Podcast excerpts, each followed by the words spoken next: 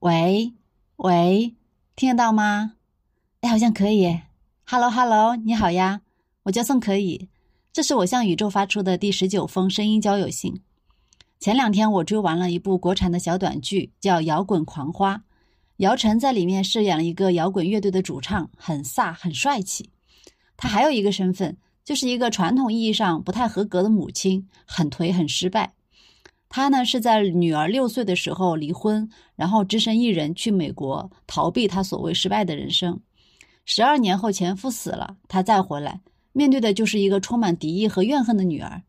这母女俩呀，都是那种不肯低头的拽姐，他们之间除了相杀还是相杀，直到最后因为重大的疾病，才稍微有机会放开一点矜持，获得谅解。这样的故事在我们的电视荧屏上很少见，主角算不上正面人物。中年颓废的女人想要重新在舞台上绽放一次，但一次都没有成功，最后也没有得到什么善终。这部剧短小精悍，只有十二集，挺值得推荐的。上一封信啊，我聊的是母爱的泛滥，很容易让孩子感到窒息，阻碍孩子的成长。现实生活中，我们也能看到很多不完美甚至不合格的父母。如何对待不合格的父母，很多孩子一生都找不到答案。我在咨询中常碰到的其实是这种问题。听到比较多的回答是，嗯，父母生养了我，那养老还是会负责的。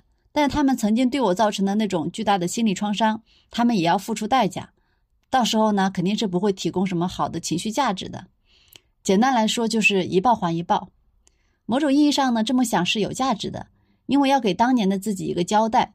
要不然，那个委屈的小孩没有被重视和看见，就会时不时的窜出来，在一些莫名其妙的场合发出他的愤怒的声音。所以选这个选项是为了尊重自己。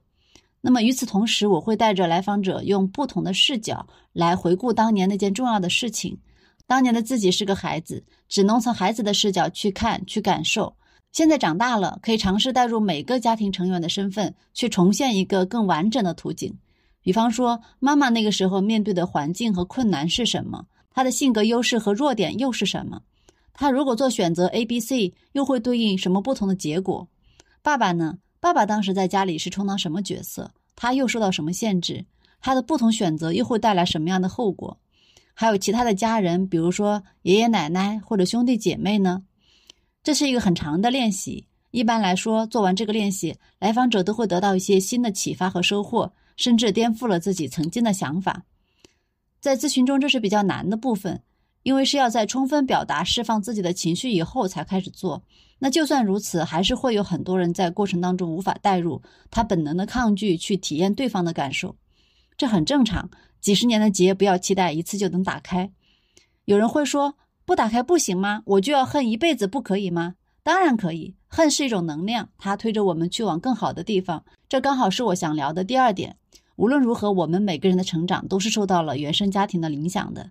很多人成为了一个更好、更优秀的自己，那个动力的来源恰恰就来自于不够好的童年，它就像是一个反作用力，把你推到了这里。心理学里面有一个隐形的逻辑，就是在某个领域成功的人，往往自带一个心理疾病，然而这就是他成功的关键武器。所以从这个角度来说，不合格的父母其实也给了你一个特别的武器。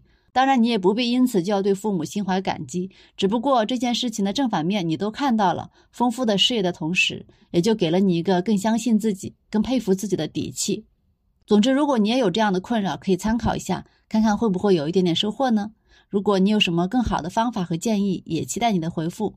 可以加我的微信送可以二零二幺，或者发邮件送可以 letter at 幺六三点 com。那么这封信就到这里啦，再见吧。